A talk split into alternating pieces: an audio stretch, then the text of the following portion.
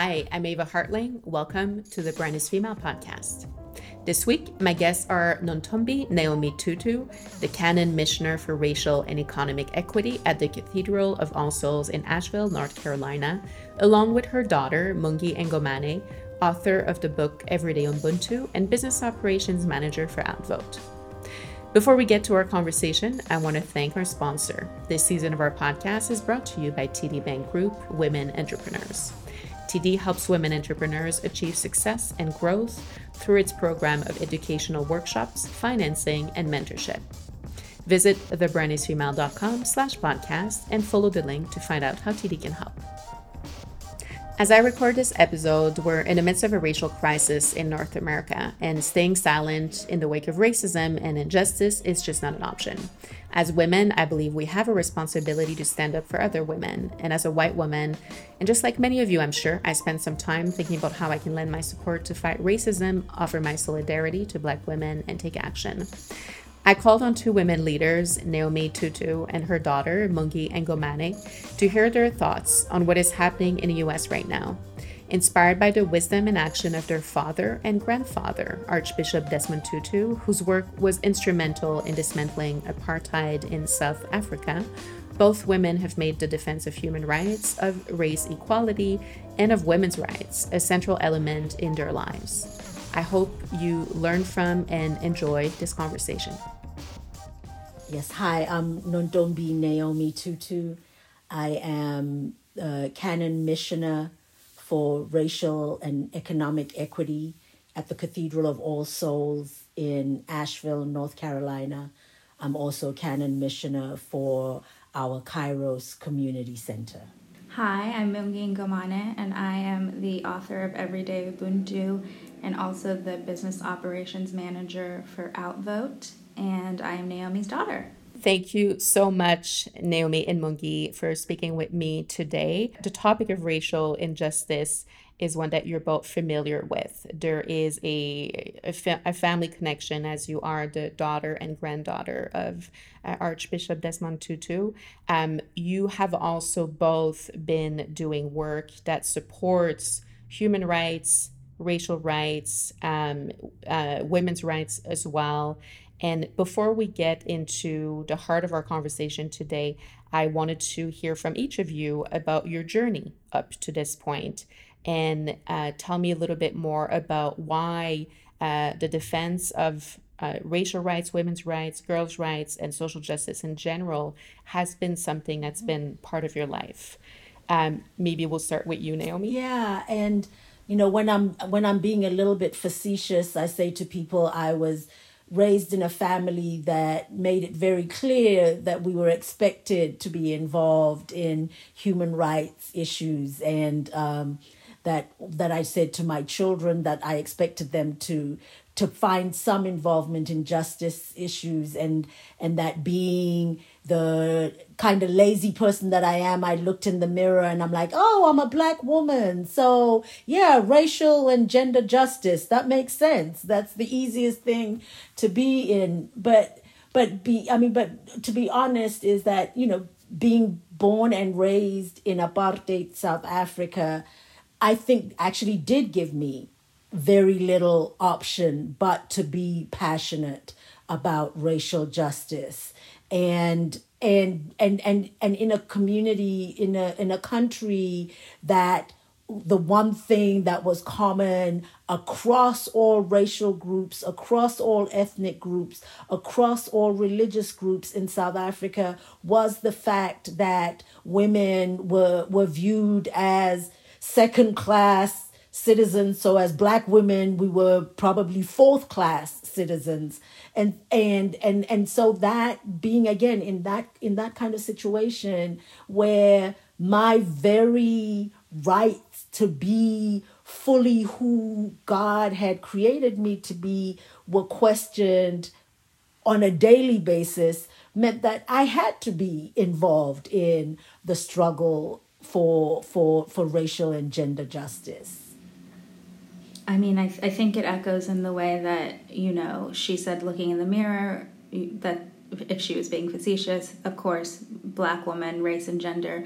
But my thought is I mean, how can you not? You know, you know what is what is your life if you are not fighting for justice? Um, it, it, I don't know. It sort of just seems logical to me, and maybe it's not. But I, I guess that goes down to being raised by my mother and what she instilled in us. Um, and it doesn't even have to be, you know, people who look like you. I mean, be, before all of this sort of came to a head in the U.S. over the last, I would say, five or so years, I was, you know, very, very focused on Palestinians and their struggle, and and not because necessarily Palestinians look like me, but because they have such a similar struggle to South Africans under apartheid, and it just it just felt like how could we not see their struggle and find ways to help them, and why is it so taboo to talk about the Palestinian struggle?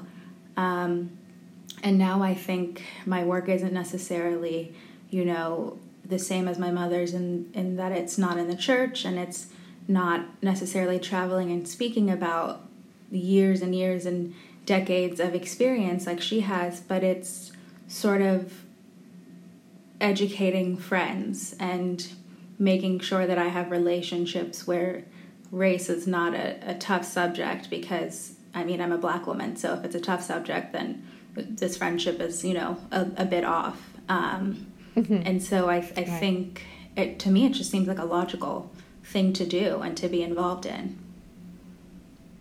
mm-hmm. Mm-hmm.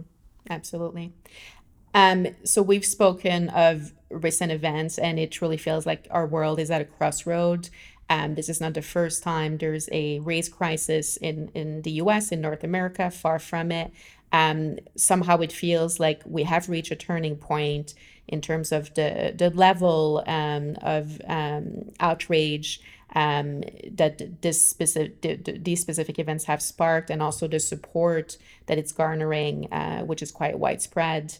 Um, I also like that there's a, uh, and I know Mungi, you and I have spoken about this over the the weekend. Um, there's been a quote uh, by Archbishop Desmond Tutu that's been uh, going around on social platforms, and it's obviously a great one. Uh, if you are neutral in situations of injustice, you have chosen the side of the oppressor. Um, I'd like to hear about what you make of the events of the past few weeks and the response it has sparked. And of course, for you, Naomi, uh, having experienced the uh, uh, South African uh, fight against uh, apartheid, I'm curious to hear your thoughts on what is happening here now. Yeah. And, you know, and I think that your point about, you know, this is not the first time, right, that we, you know, looking at U.S. history, um, the the civil rights movement, looking at um, the the the after effects of the Rodney King trial, that, that this is not the first time. And I think that this, but I do feel, but I think you're right too, that this is, this does feel like it's a different time. It feels as though there's something different. And I do think that it is, that the pandemic in, in many ways has fed this. And not in the way you know i mean i'm hearing people saying well people have been locked up all this time. They needed to let out energy and and and that's not what i think it is. I think that the way that the pandemic has has fed into it has been the the ways in which this pandemic has highlighted the the structural inequities that exist in this country um you know that just just just just a couple of years ago, I think it was a couple of years ago, it might have been last year, that um, workers at meat at a meat packing plant were trying to unionize and then um, the then ICE swooped in and arrested and deported those workers. And now all of a sudden we're hearing that meat workers in meat packing plants are um, essential workers. And um, that we're seeing how the jobs that are done predominantly by people of color, predominantly by poor people, um, are considered essential jobs but they're not jobs that have the that are valued by our society. They're not jobs that are paid well. Many of these so-called essential workers do not have paid um, sick leave and so are being forced to go into work sick. And so we are seeing the pandemic impacting the black and brown communities in our in our country um, more, much more than we are represented in this country. And that you know and that and that immediately makes people think but where else are we as a people overrepresented? And it is in our jails it is in the injustice it is in the number of people who are killed by police it is the the ways in which we are stopped from having regular things um, having a barbecue, playing golf, riding a wine train. I mean, all of those things that this is the lived experience of black people in this country. And so the the the, the combination of this pandemic that has brought to to fore, that has um, unveiled, if you like, the extent to of the structural inequities in our country and the way that those inequities are based on race has been one of the, one of the the things that makes this uprising different.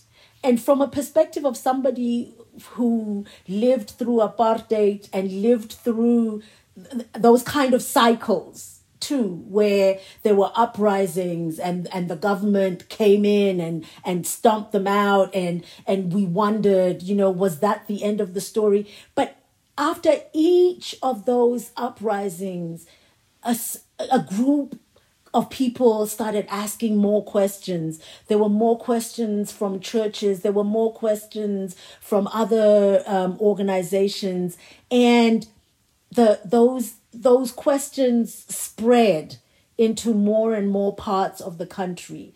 And so as I look at the fact that these uprisings are spreading throughout the country and uh and are making some people even in the police services ask questions and say no we're not we're not going to be um stamping down on people who are crying out for justice. And and so I think that that's to me that is something of a um, a hope out of these dark and terrible days. It's I think it's also that we are in a, a new phase, sort of a new state of life where the people who aren't essential workers are mostly stuck at home and we're, not rushing off to brunch. I mean, there are videos of protesters on the street passing by people brunching, which is not a good look, but you know, we're not rushing off to the next thing. We're sort of stuck at home, and I think some people are being forced to acknowledge these these you know things on their social media on their news sites that aren't going away because you're not in your office, you're not going to a cocktail hour, you're not going to dinner with anyone. And what you are doing is really surfing the web. And so these things are going to keep popping up on the web. And I mean, how long can you avoid that? And you know, people are trying, I think people have tried very hard to avoid it. And I think they will be people that will keep trying. But it's, it's a bit tough when, you know, we sit and complain all day about not being able to see our friends, but you know, people are are losing their lives.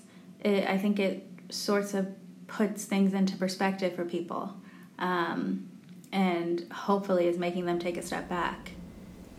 And I and I think that the the social media, which I'm I'm a, I'm a literal social illiterate, social media illiterate. So I mean, I think that I think the importance of that should cannot also should not be um, underplayed in the fact mm-hmm. of having access to this information um, you know, even though the Ahmaud Arbery video took two months to get out to the community, it got out. Right. And the fact Yes, that yes. it got once it got to one person, it was around the world in a very short uh, order. The the fact Mm. that um, people were able, and I don't know, I I could not watch either video, uh, the Ahmaud Arbery or the George Floyd. I have seen too many of of my my people killed and tortured, and so to be to so but but the fact that people watched and could hear his words and could hear bystanders saying let him up you know that that the, the that um that changes even though there are still people on social media who are trying to justify and that is always going to also be the case. But the fact is that people are watching it and are seeing it with their own eyes and are hearing it with their own eyes and are seeing the disdain on the face of um, officer chauvin that you know that those kinds of we we those kinds of impact that that has on people to recognize that you know as black people we have been saying this forever our mm-hmm. interactions with the police are not the interactions of most white people with the police Right. and Yeah. and people have been able to down or try and downplay those stories but to be watching it to actually see and to see even a- after the man is lifeless floyd is lifeless that this police officer remains. And again with no no no seeming uh, awareness that this is another human being i am doing this to. Correct. and and and and the and I think the power of that for people who keep asking questions about well how bad is racism really well you seem to be doing okay that th- those things I think also uh, have uh, have an important role in, in in in what is going on in reaction to that. I think you're absolutely right. And something started during the pandemic too, where um, I think a lot of people stopped reading headlines from major media and started getting their information from from alternate sources, including social media. Um, and I think we're seeing that now too. That headlines are not not necessarily accurately reporting on everything that is going on and um, we have we have this source that's controlled by the people now that is giving us access to this information that we wouldn't otherwise be privy to for for various reasons um, and speaking of, of the COVID pandemic, Naomi, you pointed out that um, this was kind of the the, the start of this, uh, at, at least this year in 2020, with uh, the Black community being infected with the virus and dying at disproportionate rates uh, across the U.S. This is true in Canada as well. Um, and this is this is a million dollar question that I don't know if we even have an answer to, but um, could we have seen this coming? And could this lead up to what's become a larger crisis have been avoided? And obviously, this points, as you said, to systemic issues that are deep rooted and that have been, you know, building up for years and decades uh, in in the U.S. and across North America. Yes, we could. I mean, we could we could have I think that any any person who paid attention to health disparities in in this country had w- would have had to know that something like this is going to impact those who are impacted anyway in in in the ways that health is rationed in in this country. That you know so i mean when anytime the there is you know anytime you have serena williams talking about her birthing experience and being dis her her experience being discounted as a black woman. Serena williams for heaven's sake that that the fact that she was a black woman overshadowed the fact that she was Serena Williams in medical people's listening to what she said was going on in her body. And over and over we hear these stories, we we see the statistics that it's not even about access to health insurance. It's not even about access to education that has determined health outcomes for for for black and brown people. It is indeed the color of their skin that the medical profession the medical profession has institutions have downplayed black people's pain have up have have have said that black people are more likely to exaggerate what they are feeling um, and are less likely to experience same levels of, of discomfort as as white people. So yes we we we should have seen it. We could have seen it and yet that what could we have done? I mean again it in the end it is about a choice that a nation has made that um, that it is willing to sacrifice the health of a lot of people in the nation in order to make sure that black and brown people do not have access um, I I've been reading a a book called Dying of Whiteness, and in this the, the and the, this book the author talks specifically about um, Obamacare and the op- the options for Medicaid expansion um, into states and states that refused that that expansion even though it would have meant more people would have been covered by um, um, health insurance even though the federal government was going to be carrying the bulk of, of the cost. And he the author had um, uh, what do they call them? Groups focus groups in um, in Tennessee where the, the choice was not to expand um, the, the Medicare in, in, in, in, in line with the Obamacare.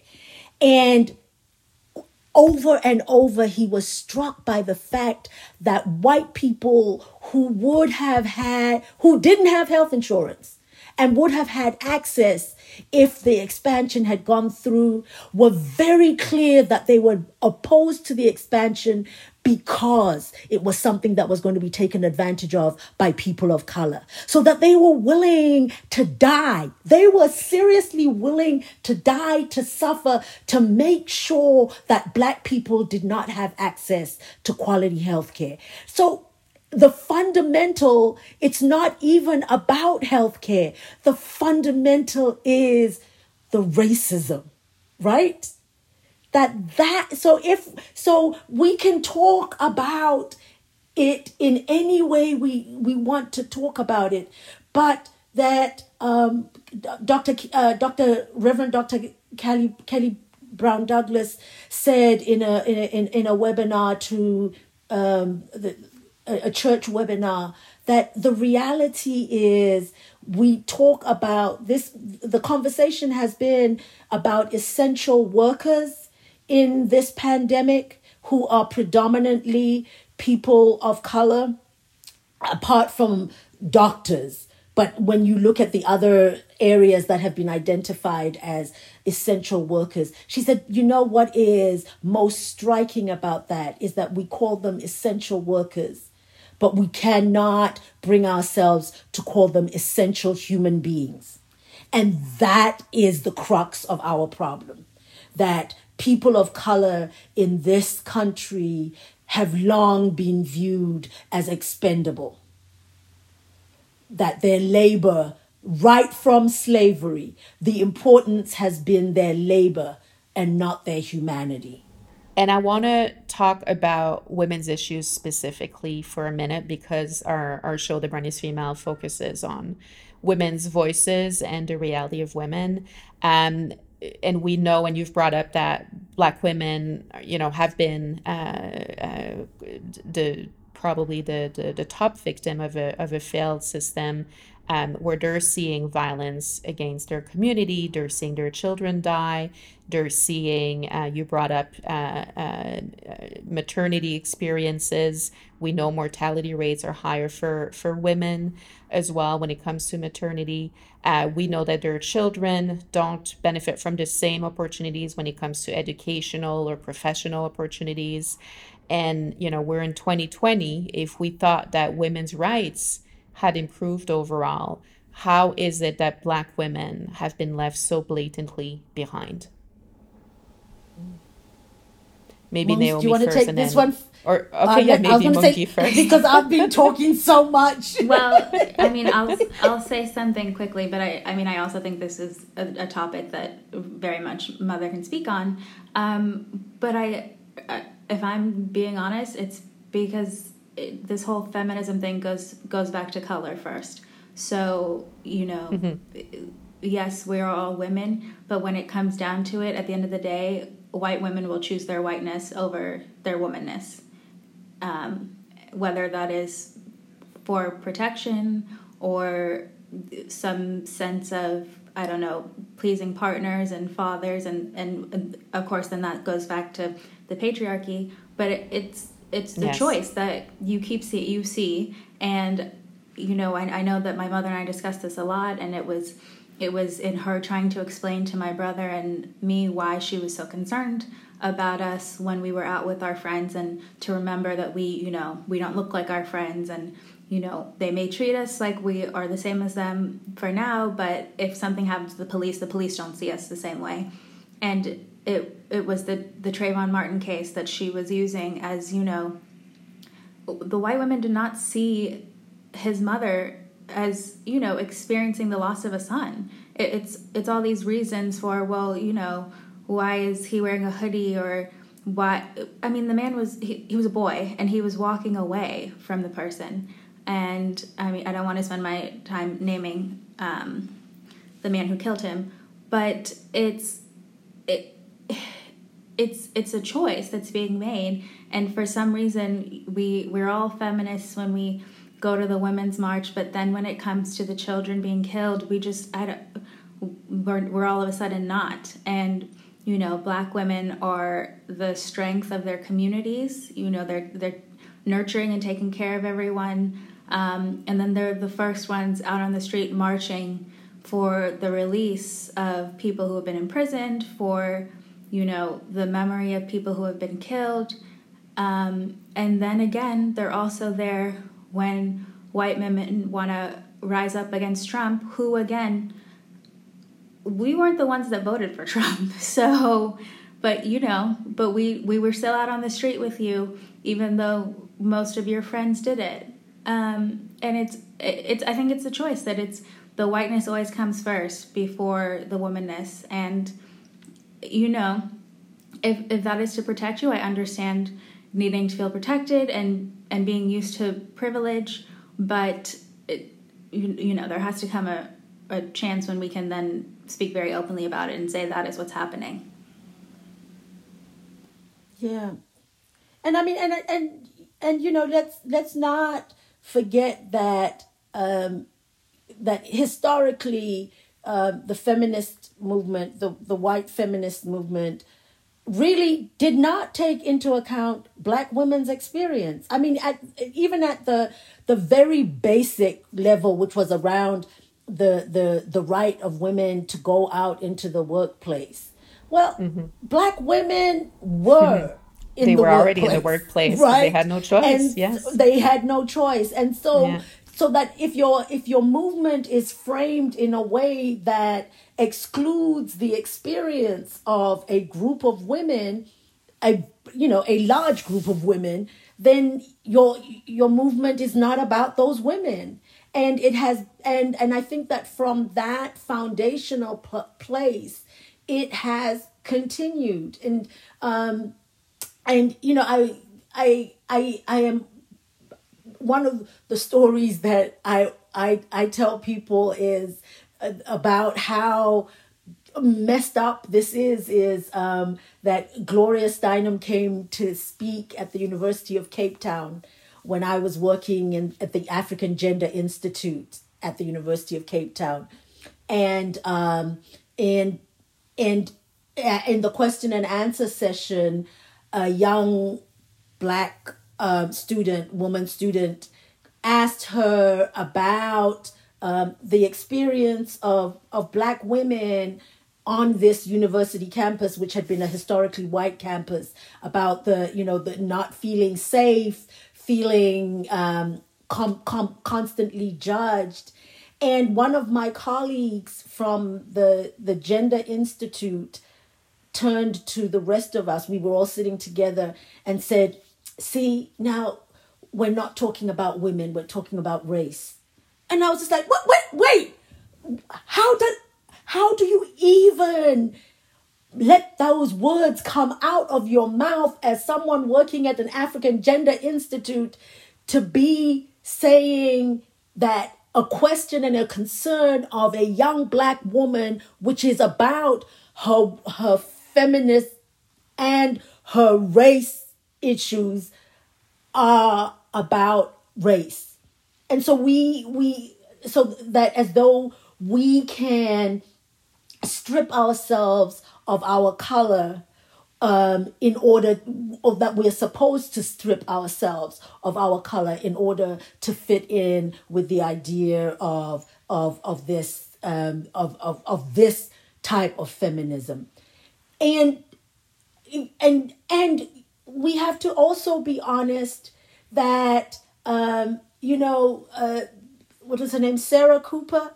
She's she's not uh she's not the exception to the rule that of of of of weaponizing her white womanhood in the in a way that endangers black lives and you know uh, clearly the most famous for us is emmett till who when the, the woman finally just before she died admitted had, none of what she said had actually happened.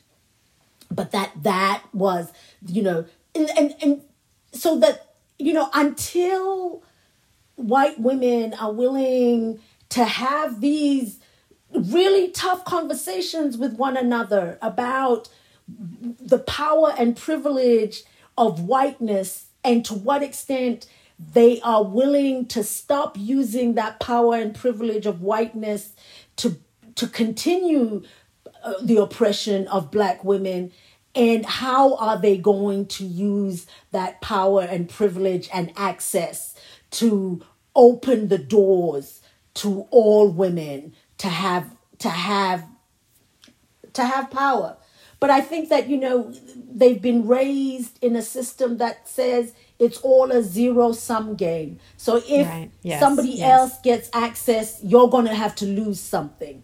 Scarcity and, mindset. Yeah, and so we we have to work hard on all of these issues around human rights to make it clear to people that in fact it is the opening up of access to black women. It is the opening up of the question of what is happening to Palestinians in the occupied territory, territories. It is the raising of the questions of why are indigenous people who are supposed to be valued and respected as the original people of this land living in such dire poverty with such poor health care, so overly exposed to COVID that that when we start asking those questions and making the connections between the death on the reservations, the death in black communities, the deaths in Palestine, that we will come to recognize that the access to human rights by one group actually opens up a larger area of human rights for all of us.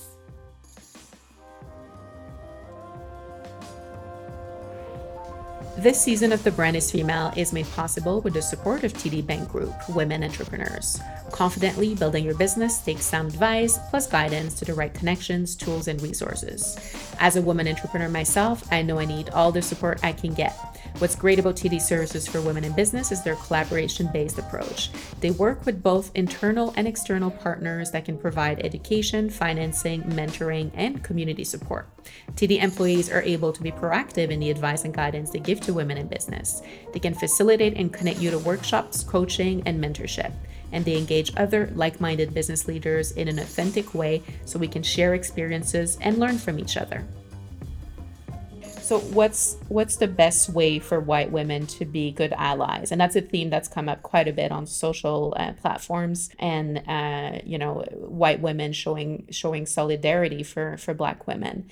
So for for someone who for a white woman who doesn't know where to start and who's not necessarily educated and i think that's that's the start of it is you know reading up being educated following black leaders black women advocates. What else can white women do to help and to really be the change they want to see to to paraphrase uh, somebody else? Yeah. Yeah and you know um in this the the the the, the webinar that i talked about that um Reverend Dr. Kelly Brown Douglas spoke about, she kind of jolted me in in in in, in one of her comments and and it was around allyship and she said, You know, the first thing I need you to do is to stop being an ally. That you're not an ally. You are part of the struggle. Because if you say you're an ally, then there's a way in which it's like, oh, this is black people's struggle and we're going to help you as we can.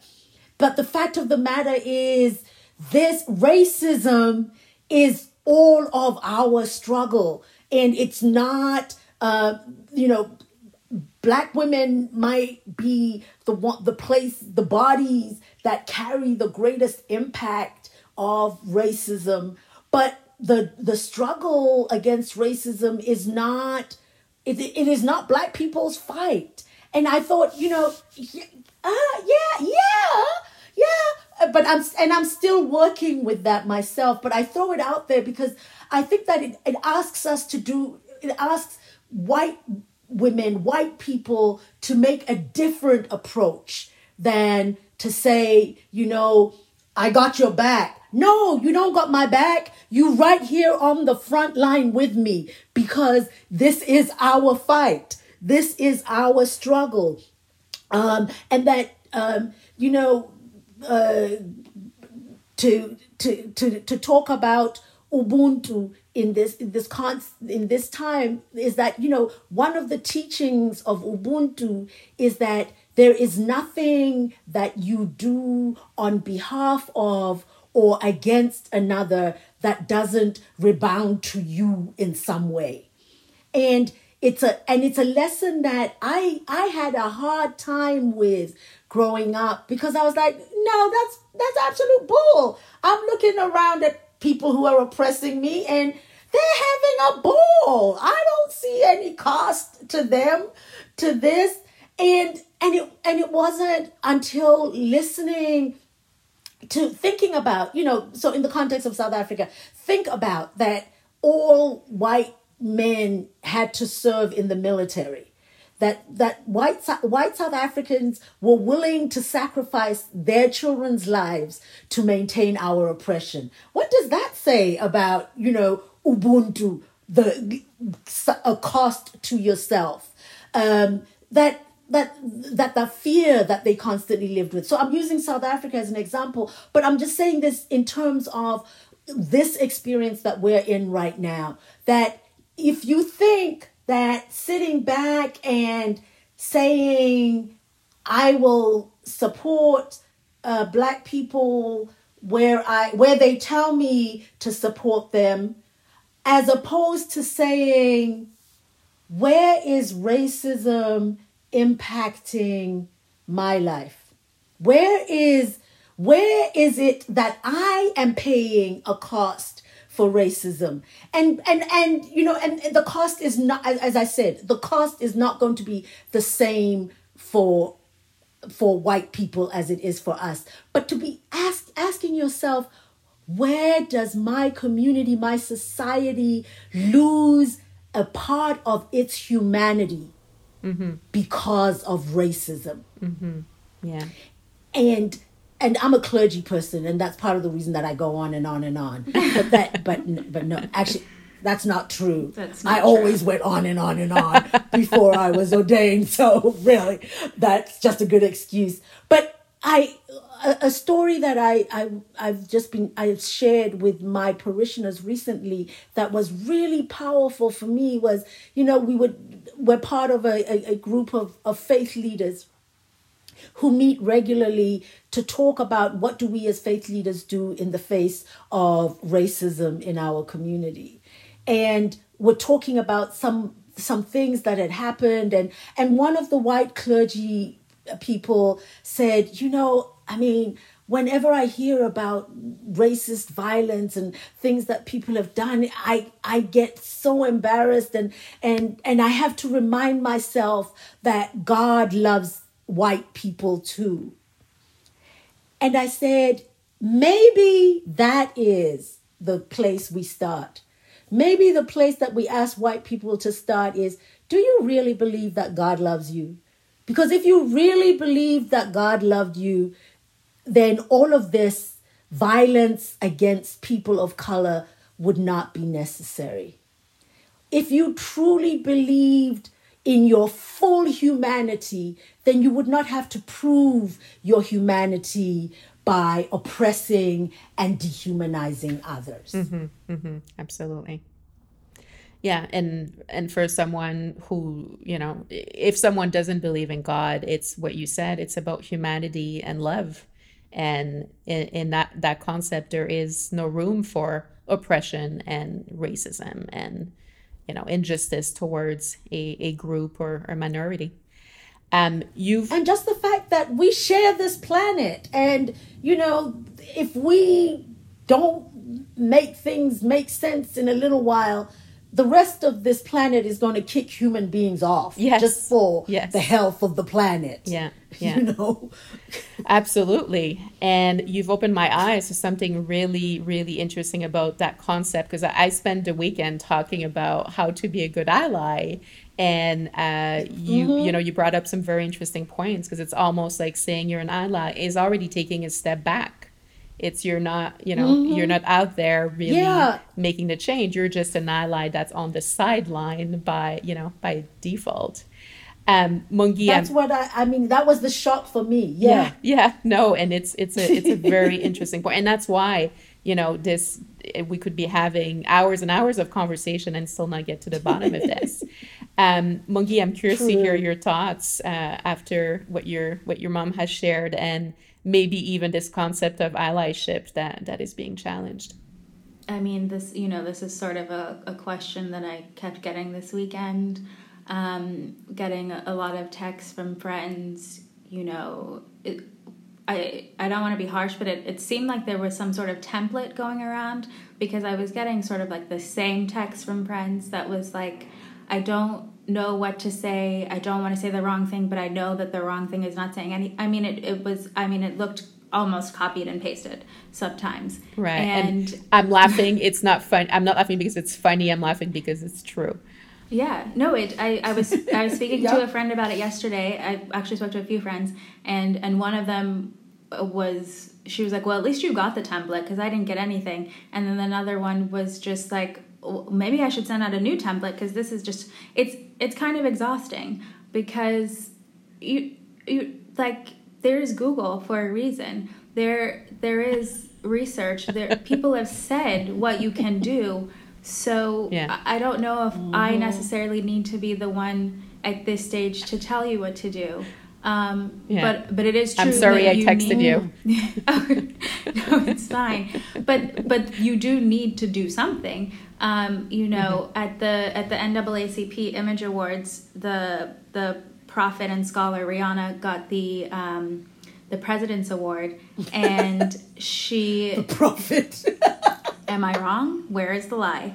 Um, and she she was talking about race and she, you know she was naming the people who had recently been killed and she just reiterated the whole it's not just a black issue it's an everybody issue and she said and if you have if you're a person of color and you have friends of other races who enjoy you and enjoy their time with you and enjoy like black culture and all these things, then you need to tell your friends of other races to pull up for black issues because this is an everybody thing. So we don't get to decide now that it's because it's only affecting my black friend, it's a black issue. Like that's that's not how it works anymore. And I was like, okay, girl, pull up. Yeah, that's what we need to start saying to our friends. So start, you know, start reading. If you have questions I've said to friends, I would much rather if they had specific questions, not just a question on what should I do. If they had specific questions that they may think are dumb, I would want them to ask me because I don't want it sitting there. I know that we're all afraid of saying the wrong thing. Even in this situation, there are times when I'm afraid of saying the wrong thing.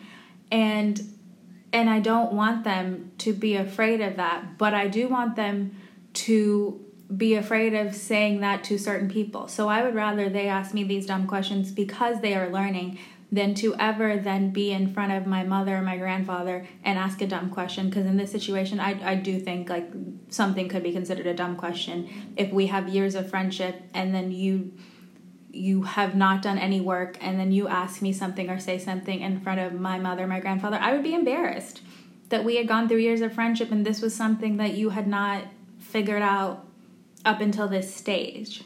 Um, so I think I've seen so many things that people have been saying about how to be allies, and maybe that is obviously not the word. It's you know like how do you join the struggle, um, and and so now I want people to actually like click into those and and you know everyone's posting about it but then i'm wondering like how many people are reading? Because why am i still getting texts asking me for resources? Like what what are y'all looking at on instagram? Because that's all i'm seeing.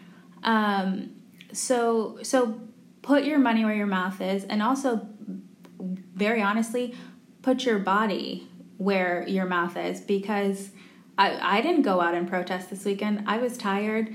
The people on the street are tired, but also, you know, I I didn't I didn't feel the need to put myself in that danger, and that is a privilege in itself that I didn't feel the need to do that and didn't want to and didn't have to but I think we need white people on the street. I my boss at Outvote Amen. was out. Yes. She was at yes. my boss Emily was out protesting this weekend, and um, my partner saw it before I did, and he told me, and I got good. She should be.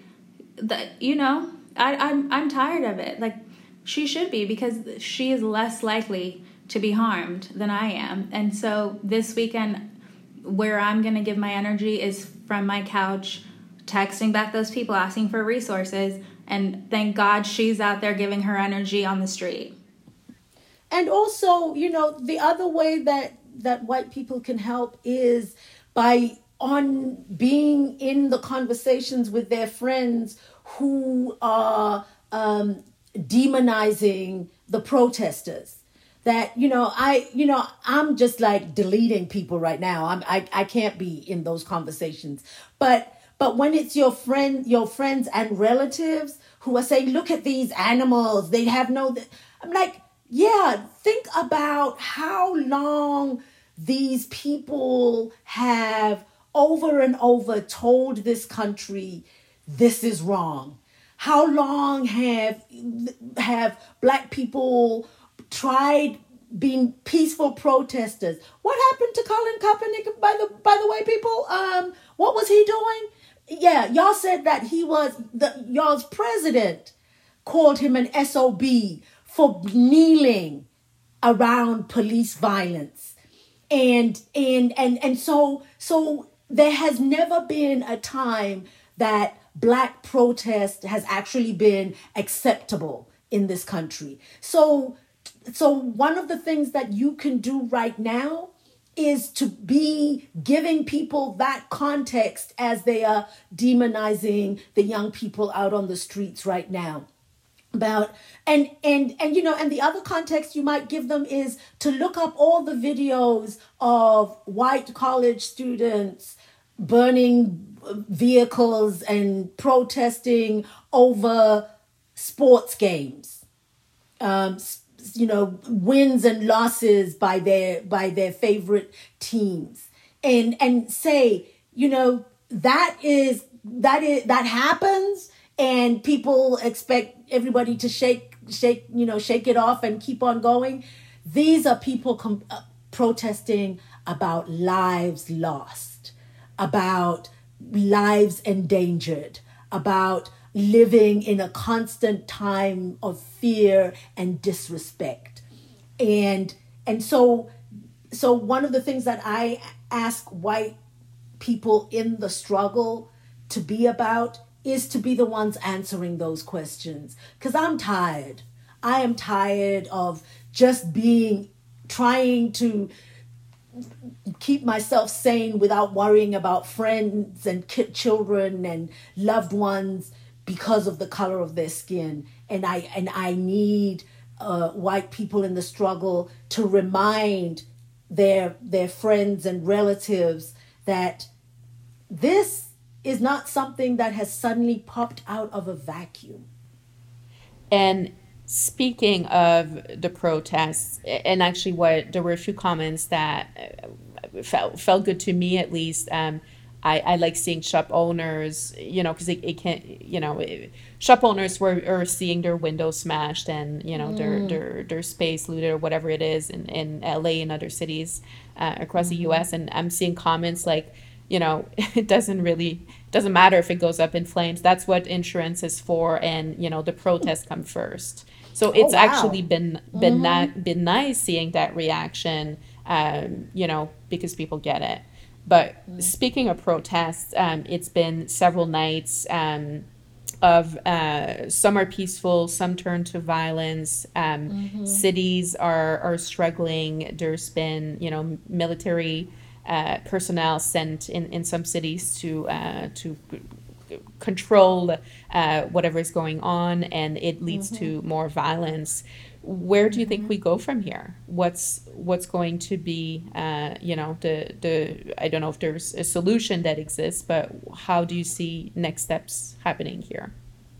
I think next steps a lot of it has to do with leadership and i'm not talking about federal leadership uh, i've given up on that but that local and local and state seriously local and state leadership what is it that right. they are saying to the police and to the military and so mm-hmm. you know you've seen communities where the police have said we know what this is about and yes. we are not coming um, loaded for hunting we are coming truly as peacekeepers and and being in conversation with the leaders of, of the marches. And it is in those places that there has been little, if no violence, right? It is right. where True. the leadership says, people, we recognize your anger and we are going to be here to keep the peace. We are not here, our aim is not to fight with you, right? Mm-hmm. And and and and because we and we've seen the opposite i watched an amazing video yesterday where a swat team had been deployed in minneapolis to where there mm-hmm. was supposed to be protesters but i don't know whether they got sent to the wrong street or the wrong block or what but the place they got they loaded out of their trucks and there were like three people on the street and one of mm-hmm. them was an old man at a bus stop i think with a cane. And because these SWAT team people had been loaded to hunt, that one of them actually knocked this man for no reason, knocked this old man down. And and so and and that's you know that our militarized police are often set up and set out to be going to face an enemy. This right. is yes. not True. facing an yeah. enemy. This yeah. is people who are sick and tired and have tried. Let's let this country not forget that people have tried over and over peaceful protest.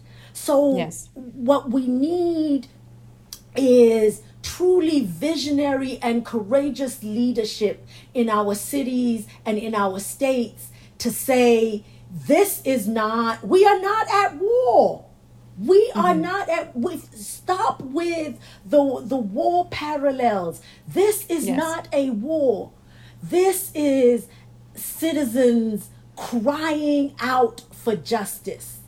And mm-hmm. if if there is visionary leadership who are willing to to be in conversation with protesters to to include the community to reach out to clergy and faith leaders, to reach out to trade unionists, to reach out to fraternities and sororities. I mean, our black fraternities and sororities have long been social activists. That to reach out to those people who are recognized as, as leadership in the community and say, how do we do this?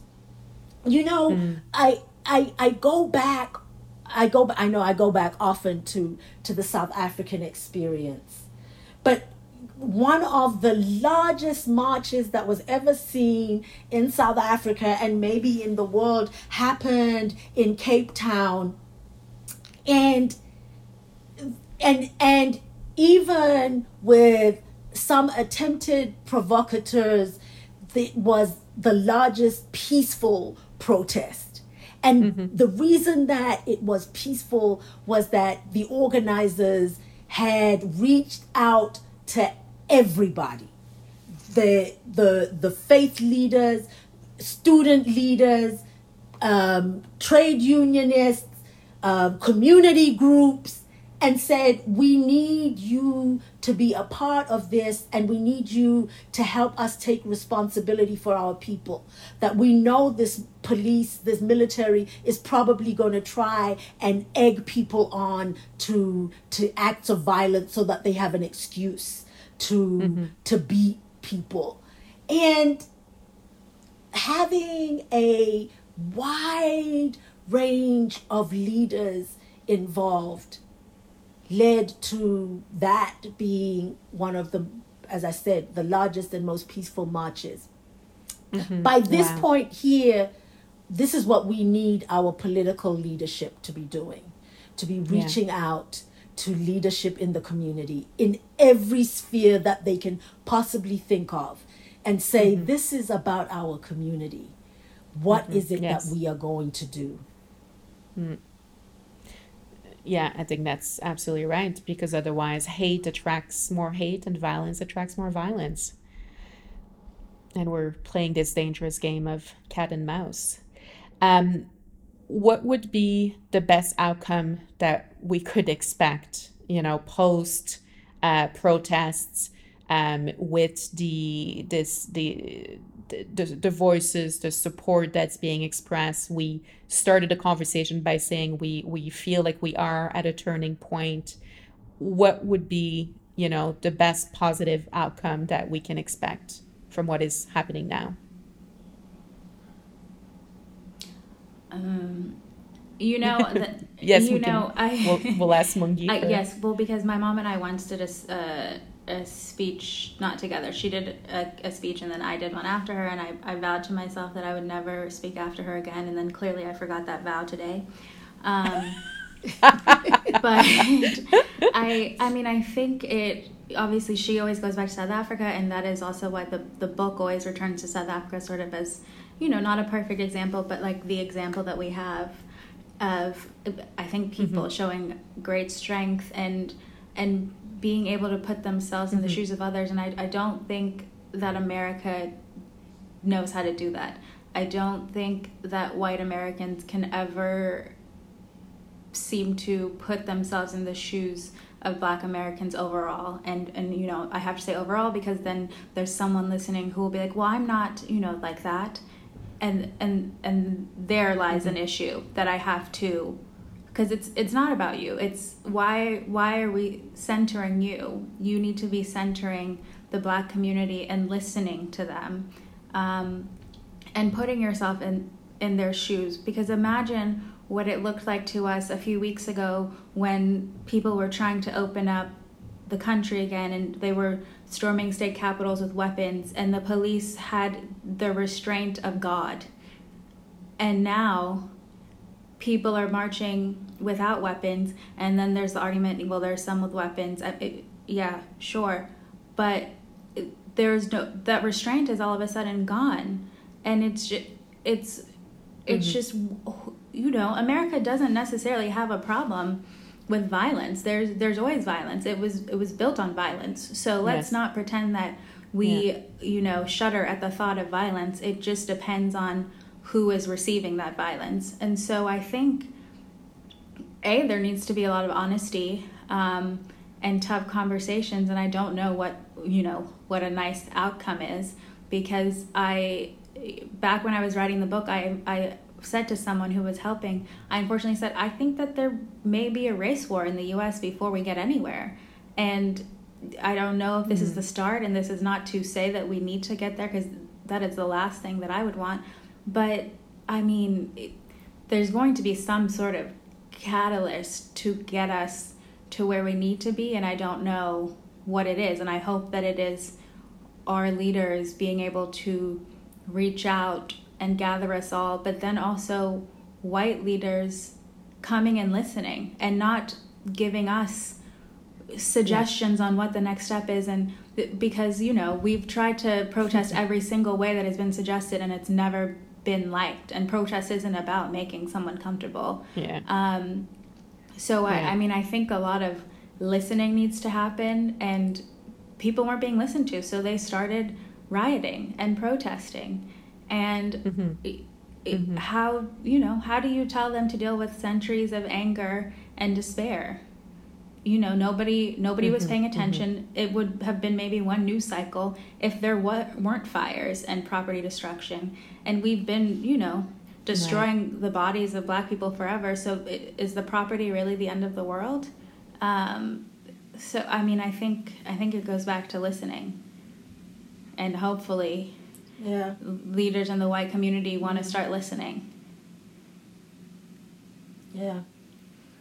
I mean, you know, and uh, your the, the way you you you phrase that question is kind of like an opportunity to dream, right? What would be mm-hmm. the best possible outcome? Mm-hmm. And I think that maybe one of the best possible outcomes and again i'm not even expecting this to happen on a federal level because my my faith in federal leadership has declined precipitously, but that that at our local levels that that communities would come together and say, let us as a community do the work of truth telling and um, truth repairing of the breach. And you notice I'm not saying truth and reconciliation because I think you know reconciliation is not is not where we we're, we're going because that you know when were we reconciled in order to be reconciled? But that but at least a repair of our connection as human beings. And that if you know if we were if we had visionary leadership in some cities and states that would say what this has shown us is the extent of the the shakiness of our foundations. So we need to be doing foundational work about what is building community.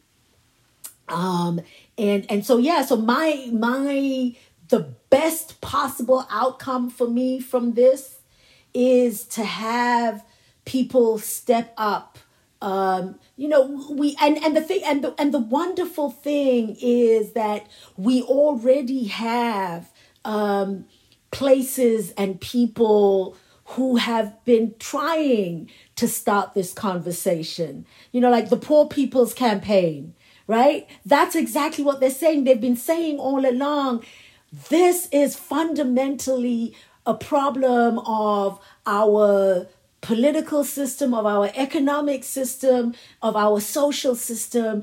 And if we say we are those who love this country, then we have to be willing to dig deep into what has put, brought us to this point and to say we are willing to start afresh with a, a with a new structure, a new economic structure, a new political structure, a new view of our connection to the rest of creation. That so that to me is, you know, um, I used to always tell people that I and th- then somebody told me that I was completely wrong, that I had the wrong translation, but that that the that the Chinese character for crisis was challenge and opportunity. And mm-hmm. somebody told okay. me that no, that's not true. But I still like that. I like yeah. that idea. I like the idea. It, that it's challenge and opportunity. And we are we are definitely facing the challenge. But what the challenge gives us is the opportunity to see with new eyes, to imagine with a new heart, to plan for a different country and different communities. In mm-hmm. in in our faith in our faith tradition, we call this a kairos moment. A moment mm-hmm. when God says, see this upheaval? This upheaval is actually the chance to do the work of building God's kingdom. And grab mm-hmm. this opportunity for a new way grab this opportunity. And what do we have to lose at this point? Mm-hmm. Yeah. I hate yeah. I hate to be yeah. saying words that have been used in another crazy context, but the words are true. The context in which they were used, we can forget, but the words themselves are true. What do we have to lose from truly visioning something new for all of us out of mm-hmm. this. Yeah, yeah. And that answers my question perfectly. That would be the best possible outcome. um, and I actually want to end the conversation by asking you a question I ask all the guests on the podcast, and, and Mungi has answered this before uh, when we when we first did a, an interview together. But after today's conversation, maybe there'll be a new answer. And again, going back to uh, the idea that our, our show, The Brand is Female, talks about women's issues. Um, and I want to ask you, what do you wish women would do more of? Oh, for me, that's for me that for me that's easy. Um, I wish women, and especially women of color, would do more self care. That um, that and and and come to recognize self care as not just a gift that they give themselves, but a gift that they give to the world and to their community. Um, I used to, I, I, I told my kids I would go away on vacation without them and I would tell them, I'm doing this for you. I'd say to Mungi and Debucho, I'm doing this for you because I want you, when you are grown women, to know that looking after yourself is important.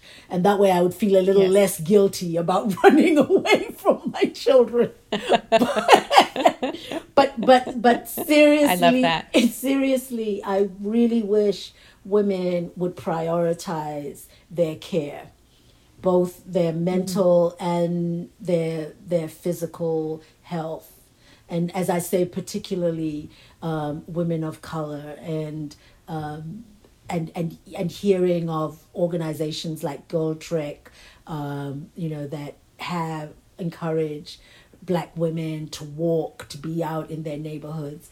That is that is balm to my soul, and I wish we would do more of that self care. Mm.